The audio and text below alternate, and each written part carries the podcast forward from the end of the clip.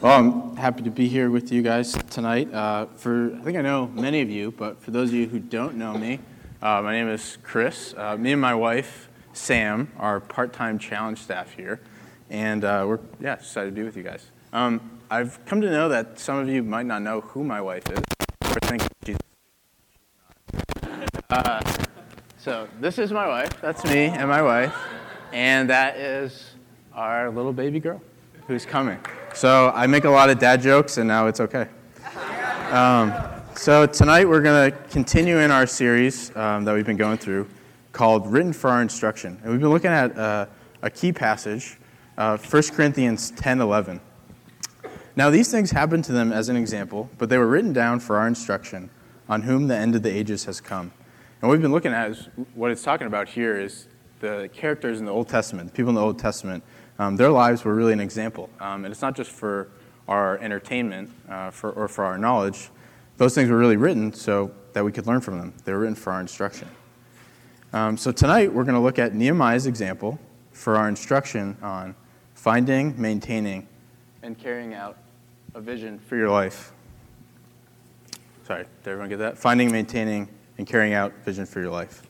Um, so before we kind of dive in there, like to give you guys some time to get to know each other a little more, uh, get to share with one another. Um, so we all like to set out to do something and to accomplish it. Um, so I'd like to just take one to two minutes just to share with the person next to you something that you've set out to do and actually accomplished and, and done. So I need to take some time to do that right now. Does anybody want to share something they heard that someone else accomplished? That I heard some clapping over here. You got one? Okay, I mean, nice. That's pretty good. Yeah, Paige?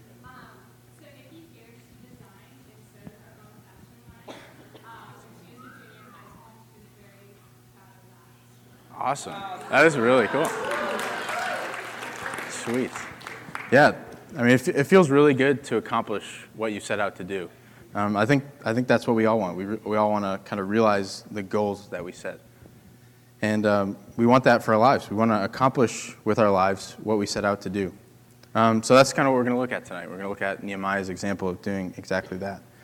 Um, so let's start tonight by first looking at what we need to be able to do that. Um, so a wise man once shared with me um, this recipe, a recipe for finding, maintaining, carrying out a vision for a successful life. So the first thing you need is you, you need vision. You have to know where you're headed. If you don't know where you're headed, you, you can't get there. The second thing you need is you need, you need character. And, and character is really who you are on the inside, who you are when no one's looking. Um, when something hard comes up and it, you, there's an easy way out, but you know it's not the right way, do you choose the easy way or do you choose the right way? And then skills. Skills are actually the ability to make progress, the ability pr- to progress towards your vision. So we need all three of these things um, to reach and um, to find, maintain, and carry out the vision. So we need uh, the character to maintain it, and we need the skills to carry it out. So now we're going to kind of look at what happens if you have two of these things, but you're missing one of them. So the analogy that I think is helpful for this is uh, imagine you're going to get on a road trip with some of your friends, and you get in a car. It's a manual car. All right, so that's where we are. So if you have character and skills but no vision, that's like getting in the car but not really know where, knowing where you're going. So you just get in, you start to drive, you end up going in circles. You never end up really getting anywhere. If you have vision and skills, but no character, um, that's like driving, you know where you're going, you know how to drive the manual car, uh, but you're just driving recklessly. Um, and that's really how you can wreck your car. And if you don't really have character, that's one way you can really wreck your life. Um, third one is if you have character and vision, so you don't drive recklessly, you know where you're going, but you don't know how to drive a manual car and you're just kind of herking and jerking the whole way there, um, you're just going to end up frustrated. So I think this was really helpful for me in a way to remember this, kind of rearrange the order to CVS. So C, character, V, vision, and S, skill.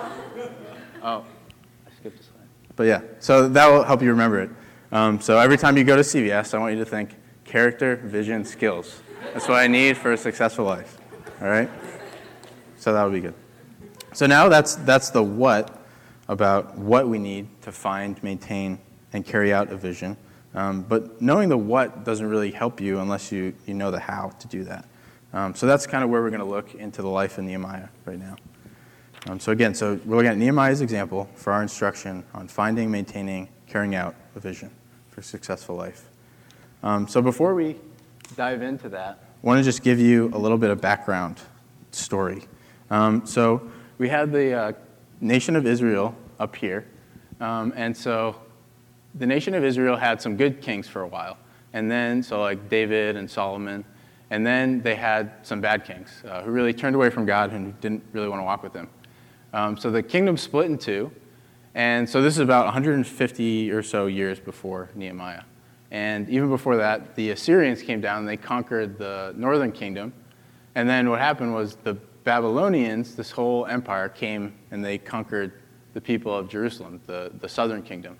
And when they came, they not only conquered them, uh, but they really wiped them out. They wiped out the whole city, they destroyed the temple, they wiped out the walls, and they carried all the people back to Babylon into exile, basically to be their servants.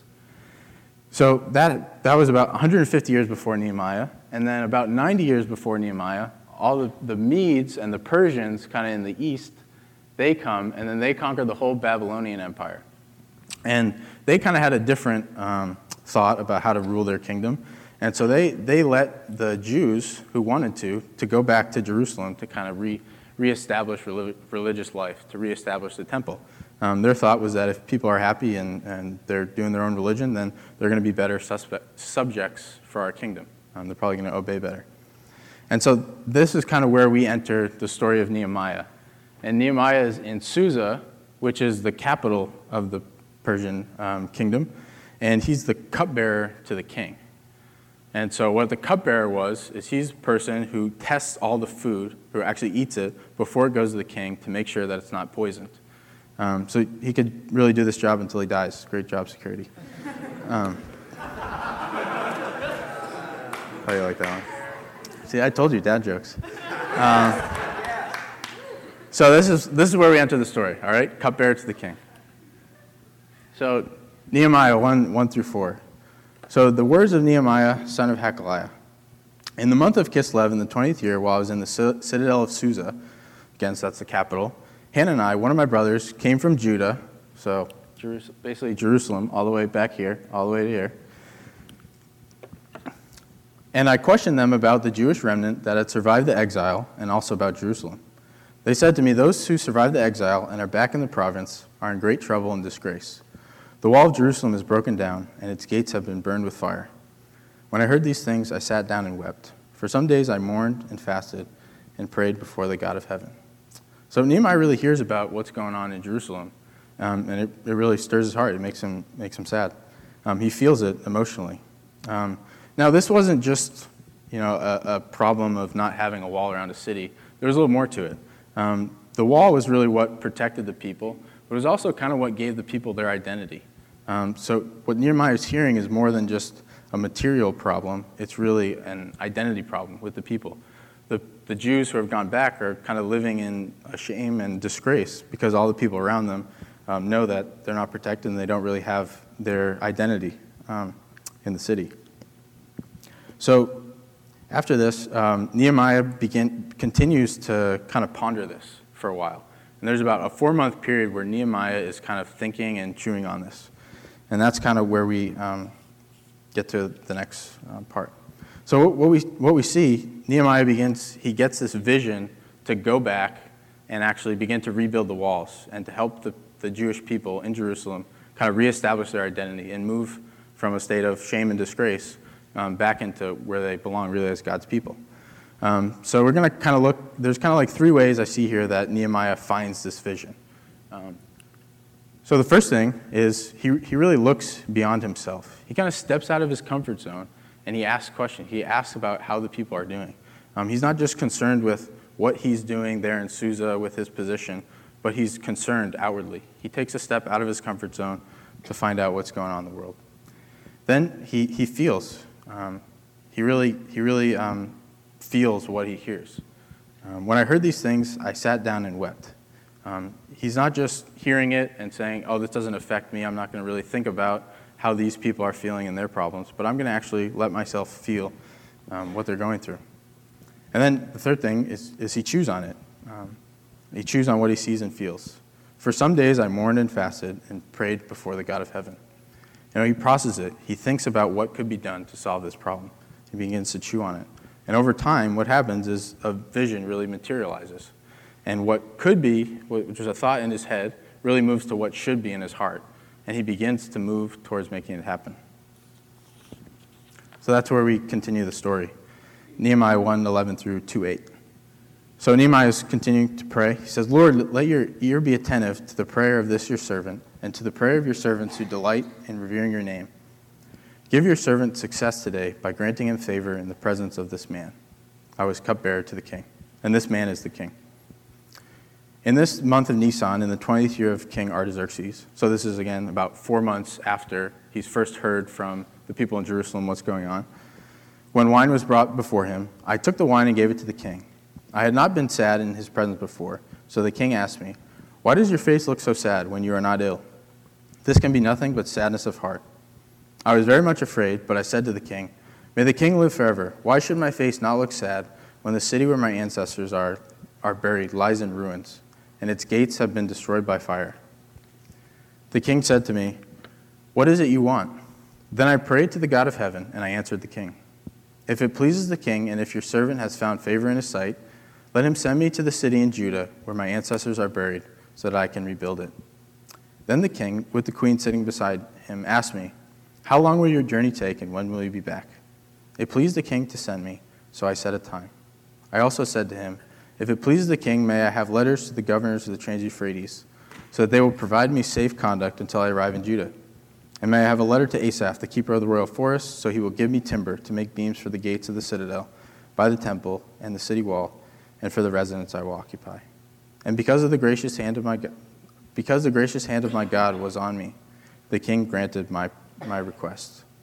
So we, we've seen how Nehemiah finds the vision, and now he's trying to carry it out.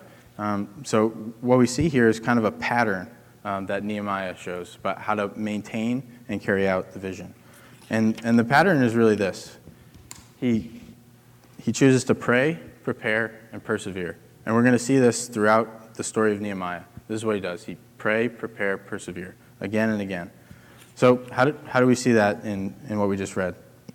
So when he's, when he's preparing to talk to the king, uh, he really asks God for success. He recognizes that hey, if God is, is not with me, um, he, it's probably not going to work out so well. So he asked him, he's, he's asked God, give your servant success today by granting him favor in the presence of this man. Then, what we see, um, kind of behind the scenes, but what we see is that Nehemiah was really prepared for this meeting with the king. He didn't just go in empty handed. He had thought through what he wanted to say, and he had thought through what he was going to say if the king granted his request. You know, the king asked him, How long are you going to be gone? So he set a time. He already knew, he had an idea of how long he was going to be gone he had a plan. And he also asked the king, you know, for letters to the different people that were along the way and near Jerusalem so that they would know that Nehemiah was sent by the king and that he had permission to do that. That way he'd be safe. And he also knew the name of the keeper of the royal forest. Um, so he, he had done some research. He was prepared for this meeting with the king. He didn't just go in empty handed, not thinking beforehand. And then what we also see is, is he really persevered. Um, in that time, if, if you went to the king and you said something the king didn't, didn't like, the king was an absolute dictator. He could do whatever he wanted. He could just have you killed on the spot. So that's why we see, you know, Nehemiah was very afraid, but he continued on. He persevered. So I think um, it's pretty reasonable to, to um, think that, so Nehemiah was going to go back and be kind of the governor of Jerusalem. And he probably looked at some of the old rulers of Jerusalem and got some of their wisdom beforehand. Um, so, two of those guys were, were, were David and Solomon. And I think this is how Nehemiah knew how to pray, prepare, and persevere. So, pray. In, in Psalm 121 1, um, D- David writes, Unless the Lord builds a house, its builders labor in vain. Solomon writes in, in Proverbs 16 3, Commit to the Lord whatever you do, and he will establish your plans. You know, Nehemiah really recognized that if, if God wasn't in what he was doing, and if God wasn't involved, and if God wasn't ordaining what he was doing, then it, it wasn't really going to work out. It, it wasn't going to happen. And he really needed to ask God to be involved and to, and to move.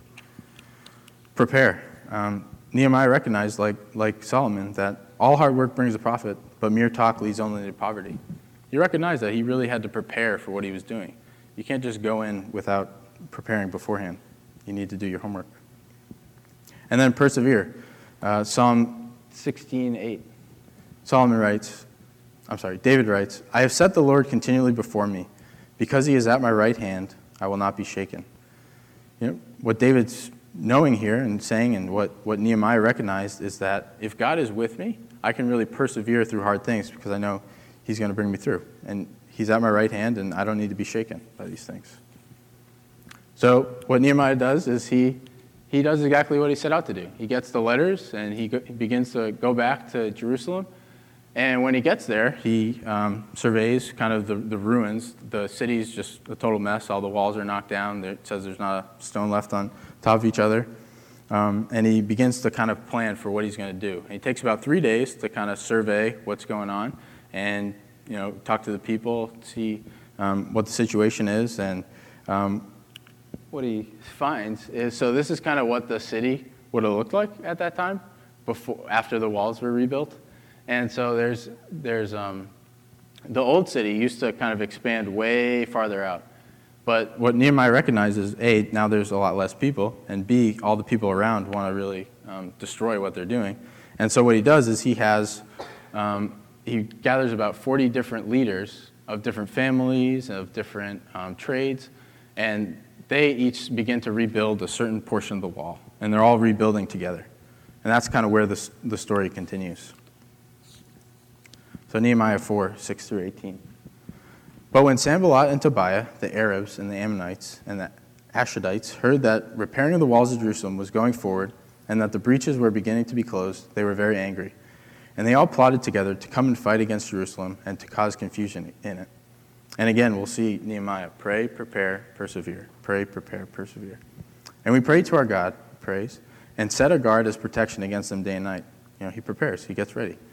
If Judah, in Judah it was said, The strength of those who bear the burdens is falling. There is too much rubble. By ourselves we will not be able to rebuild the wall. And our enemies said, They will not know or see when we come among them, and kill them and stop the work. At that time the Jews who lived near them came down from all directions and said to us ten times, You must return to us. Know, they're, they're saying, Hey, if you guys keep working on this wall, the, the people around us are going to come and attack us. So what does Nehemiah do? So he prepares. So, in the lowest parts of the space behind the wall, in open places, I stationed the people by their clans, with their swords and their spears and their bows. And he perseveres. And I looked and arose and said to the nobles and the officials and to the rest of the people, Do not be afraid of them. Remember the Lord who is great and awesome, and fight for your brothers, your sons, your daughters, your wives, and your homes. You know, he really encourages the people to persevere, to recognize that, you know, if God is with them, if God is at their right hand, like, like David talks about in Psalms, then, then they can really persevere and make it through. Then, when our enemies heard that it was known to us that God had frustrated their plan, we returned to the wall, each to his own work. The story continues. And again, we'll see Nehemiah pray, prepare, persevere. Pray, prepare, persevere. Now, when Sanballat and Tobiah, Geshem, the Arab, and the rest of our enemies heard that I had built the wall and that there was no breach left in it, although up to that time I had not set the doors and the gates, so they're so before, you know, the walls kind of just getting built, and now we're when it's almost finished. They've done all the walls, but they haven't really put in the gates, which would be a critical point because that's kind of like the weak point in the wall. So the gates had to be really strong. So if you don't have the gates, you still don't really have a use for a wall because there's a big hole in it. Um, so Sanballat and Geshem sent to me saying, "Come and let us meet together in the plain of Ono." So Sanballat and Geshem are two of the kind of the people who are ruling the other people that are around Jerusalem. And they want Nehemiah to come down and, and talk to them and make a treaty. And, you know, this might have been tempting to Nehemiah to, you know, be, he's the leader of Jerusalem, and to be able to speak and be in the presence of these other leaders um, and kind of be in a position of power. Um, but what, he, what does he do? You know, he must have prayed because he knew that they intended to harm him. But they intended to do me harm, he says. And I sent messengers to them saying, perseveres, I am doing a great work and I cannot come down. Why should the work stop while I leave it and come down to you? And they sent to me four times in this way, and I answered them in the same manner. In the same way, Sanballat, for the fifth time, so this time he's, you know, he sent the letter four times. Each time Nehemiah responds, I'm doing a great work. I cannot come down. Continuing to persevere, recognizing that he needs to do what he's doing and he needs to accomplish his mission and finish it. In the same way, Sanballat, for the fifth time, sent his servant to me with an open letter. So, an open letter would be they would read it out loud so everyone could hear it. In it was written, It is reported among the nations, and Geshem also says it, that you and the Jews intend to rebel. That is why you are building the wall. And according to these reports, you wish to become their king. And you have also set up prophets to proclaim concerning you in Jerusalem, There is a king in Judah. And now the king will hear of these reports, so come and let us take counsel together. So now what, what um, Sanballat is saying is, hey, there's all these reports that, that you're rebuilding the city so you can rebel against the king of Persia, and, and he's going to come and crush you. Um, so you need to stop doing what you're doing. Otherwise, we're going to report that to the king. Kind of a subtle way of telling him that. So what does Nehemiah do? Then I said to him, sent to him, saying, No such things as you say have been done, for you are inventing them out of your own mind. For they all wanted to frighten us, thinking, Their hands will drop from the work, and it will not be done. So Sanballat really wants to frighten them to make them consider that you know, the, the Persians are going to come and just wipe out all that they've done and wipe, wipe them out again. Back to square one. But Nehemiah perseveres. He knows that that's not true, what they're saying, and he decides to continue on. And, he, he, and then he prays. He says, But now, O God, strengthen my hands. Really asking God to help him finish the work, to finish what he set out to do. And that, that's exactly what they did. So, Nehemiah um, 6 15 to 16, this is kind of the end of the story. So the wall was finished on the 25th day of the month of Elul in 52 days. 52 days. That's remarkable. The, the wall was probably about a mile long and at least you know five or so feet thick and probably about 20 feet high. Um, so this, this is a, a very impressive feat um, that's coming from a civil engineer. Um, and, and when all our enemies heard of it, the nations around us were afraid and fell greatly for, in their own esteem. For they perceived that this, this work had been accomplished with the help of our God. So we, we see that Nehemiah really produces something amazing. He's built this whole wall in 52 days.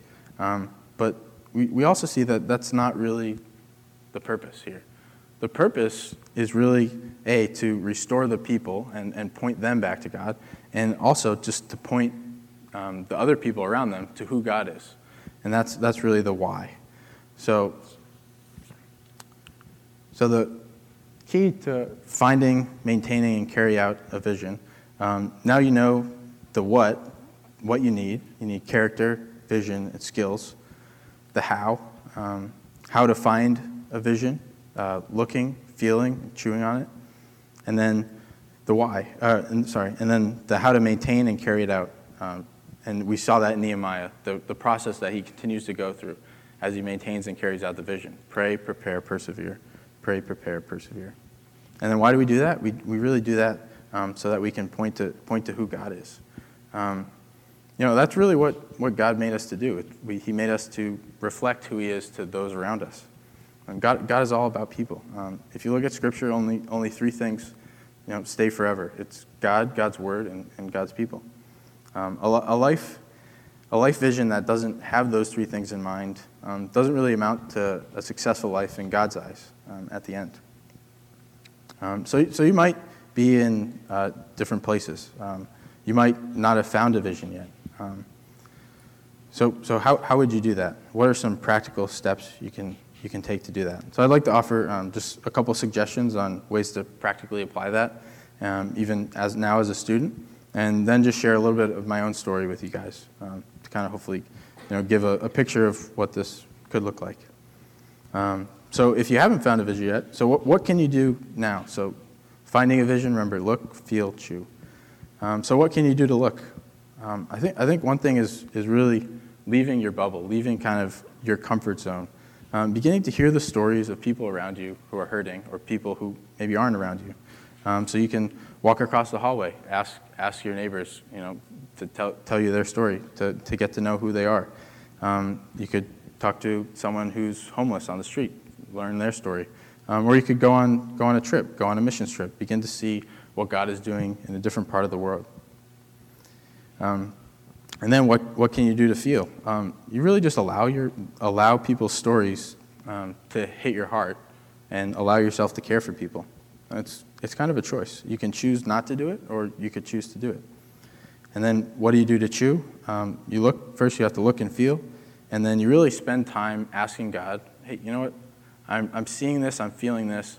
Um, what, what, can I do about it? You begin to think about it. And then over time, um, God can really work so that what could be in your head really moves to something that should be in your heart. And that's kind of where a vision emerges for something that you should do.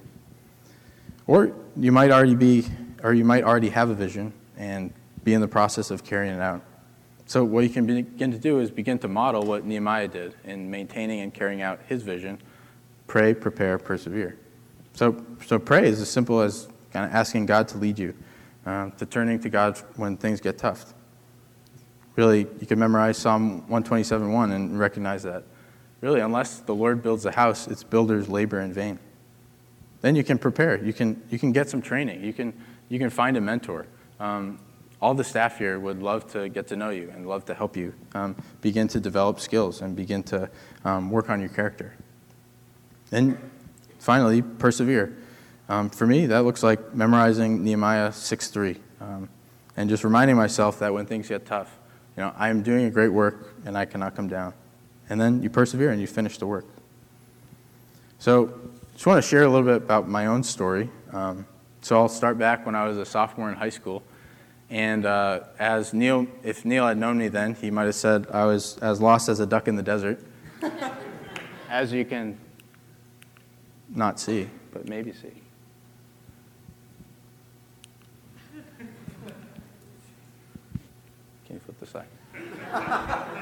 Yes. Timing is everything in jokes.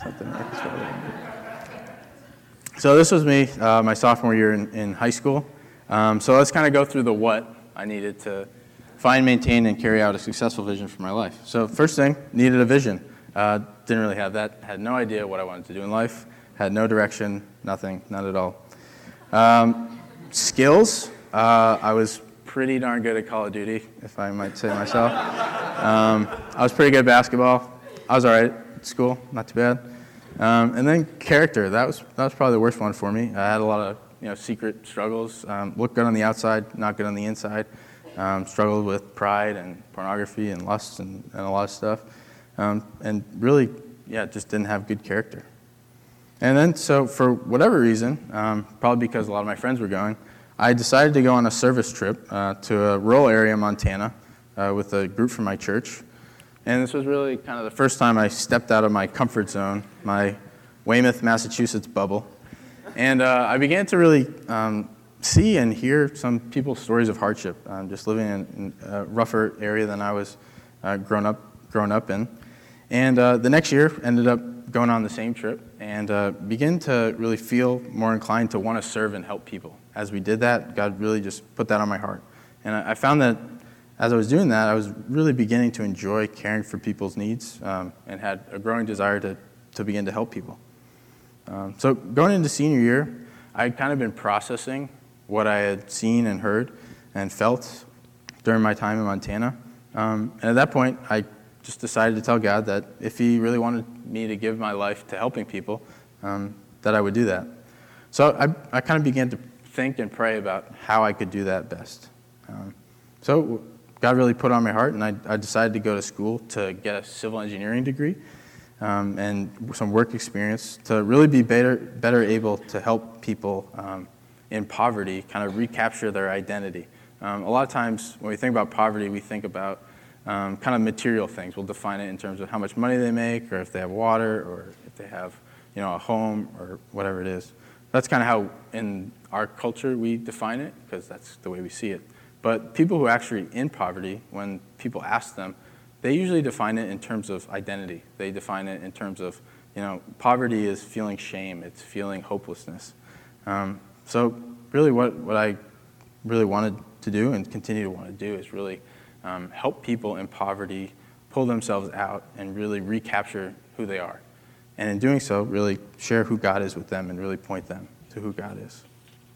So, I set out on a senior year, went to school, and then um, And then um, my sophomore year, I had an opportunity to take a trip to Swaziland. And just, this was just kind of another way to step out of my comfort zone and kind of look again, to kind of see what God is doing in the world, and also just to prepare and learn some ways on how to practically serve people. So I did that. And then came back after sophomore year, um, after, sorry, after freshman summer, and started sophomore year. And uh, sophomore year was actually one of the toughest times for me. Um, I came back to school and I had just been in Swaziland for a month and I really loved what we were doing there and loved being a part of it and loved helping out in the little ways that we could. Um, but when I got back to school, I was taking like the hardest level classes, probably the hardest classes I, I took during my time at school, um, kind of like imaginary numbers and mechanics. Cole, you could ask Cole, Cole was in my classes. Um, and they, were really tough. Um, and I, I, I actually honestly considered dropping out of school. I considered just stopping and saying, you know, I got like I, I, I really just want to go. I want to go right now. Um, but thankfully, I kind of talked to my dad and some other um, older, wiser people, and they kind of helped me realize what, what Nehemiah knew is that you really need to prepare for what you're going to do. You can't just set out and, and go do it. Um, and so I began to persevere through that, through that hard time, and uh, work through school. Um, so during the same time, I, I lived with a bunch of guys. Um, Cole's one of them. He's here tonight, which is pretty cool. And uh, this was really when I began to, to work on my character. And, and one way you can do that, and what really helped me, was, was having like a safe group of friends I could be open and honest with about my struggles. Um, and then, moving on, kind of found a mentor in Neil and uh, really began to learn some practical skills in, in how to help people and continuing to prepare all the while continuing to pray, prepare, persevere, um, trying to apply that to my life. Um, and this is, this is something you can really do. So I'm, I'm, I'm definitely still in the process of, of figuring all this out, the process of finding, maintaining, and, and carrying out a vision for my life. Um, but, so I'm only, I'm only 23 years old. Um, I barely started in this process.